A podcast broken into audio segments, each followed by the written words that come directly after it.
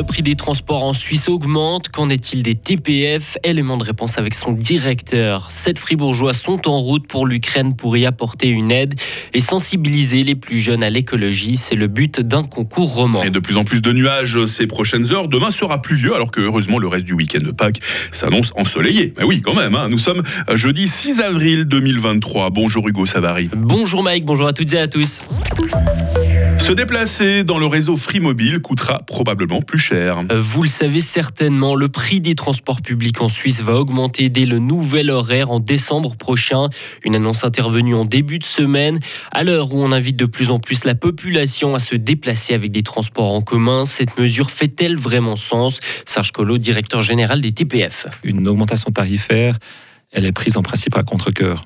C'est souvent la conséquence de paramètres et là, dans les paramètres, on peut citer euh, deux axes. Le premier, ben, l'augmentation des coûts d'électricité, l'augmentation des coûts de l'essence, par exemple.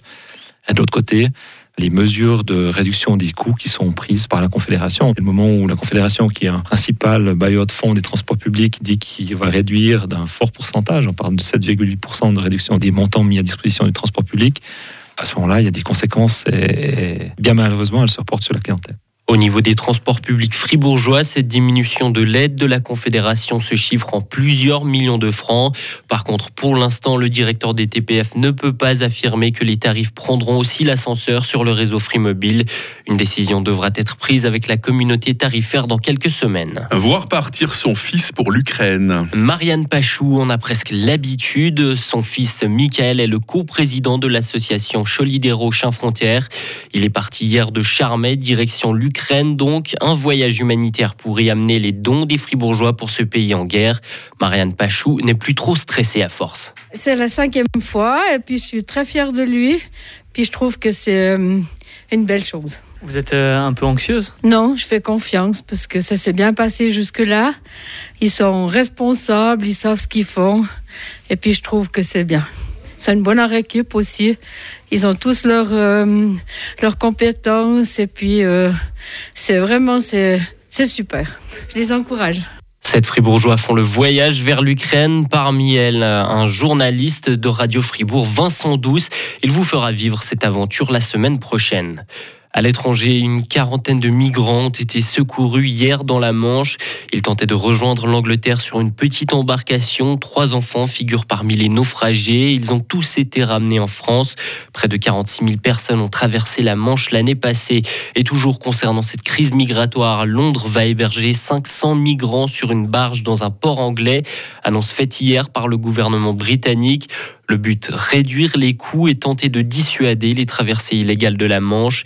Les migrants devront y patienter pendant que leur demande d'asile est examinée. Deux roquettes ont été tirées hier soir depuis la bande de Gaza vers Israël. C'est la deuxième nuit de suite que de telles frappes ont lieu, généralement avec une réplique de la part d'Israël. Ces tirs interviennent notamment après des violences dans la mosquée Al-Aqsa à Jérusalem. Des policiers israéliens y avaient arrêté près de 350 fidèles palestiniens. Des condamnations internationales à l'encontre d'Israël n'ont pas tardé. Après sa victoire en coupe, Fribourg Olympique a repris ses habitudes en championnat. Les joueurs de Petar Alexic se sont imposés à Lugano sur le large score de 121 à 84. Les Fribourgeois se sont fait plaisir. Six d'entre eux ont terminé la soirée avec plus de 10 points. Olympique est toujours deuxième au classement avec deux points de retard sur Massagno. Et en football, il n'y aura pas de roman en finale de la Coupe de Suisse. Hier soir, au stade de la Price, Servette a perdu au tir au but contre Lugano, alors que le score était de 2 à 2 après prolongation. L'international Kevin Mbabou est le seul jeune voix à avoir manqué la cible lors de cette séance. En finale, les Tessinois rejoindront Young Boys qui avait dominé Bâle 4 à 2 mardi. Ce match se disputera le 4 juin prochain au Vangdorf. Et puis 19 enfants ont défendu les couleurs fribourgeoises en matière d'écologie, Hugo. Une classe de 8 H de l'école du Platier à Villars-sur-Glane a participé au challenge des explorateurs de l'énergie. Le but, encourager l'apprentissage des énergies de leur enjeu. La finale se déroulait mardi à Yverdon. Les élèves villarois s'étaient qualifiés en janvier parmi les 31 classes fribourgeoises en lice. De quoi ravir les participants. Vanessa Genoux est leur enseignante. Déjà, c'était une chouette expérience juste entre eux en termes de collaboration et puis ça soudait bien la classe de devoir participer ensemble et de tirer tous à la même corde. Et je pense qu'ils ont aussi appris plein de choses sur les énergies parce qu'aujourd'hui c'était très attractif. Ils pouvaient aussi tester, voir comment ça se passait. Et puis en, en termes de science, je pense que c'était aussi important euh, qu'il y avait aussi euh, beaucoup d'apprentissage qu'ils pouvaient faire là autour. Dans une demi-heure, vous entendrez les impressions d'élèves de Villars-sur-Glane qui ont participé à ce concours sur l'énergie. Ah bah, ça a dû leur faire plaisir. C'est une autre façon de concevoir la classe. hein. Exactement, ça fait une petite journée, on va Voilà. dire, euh, originale. Ça toujours passe sympa. toujours bien. Comme l'actualité passe bien et que vous, Hugo, on se retrouve dans moins de 30 minutes. Retrouvez toute l'info sur frappe et frappe.ch.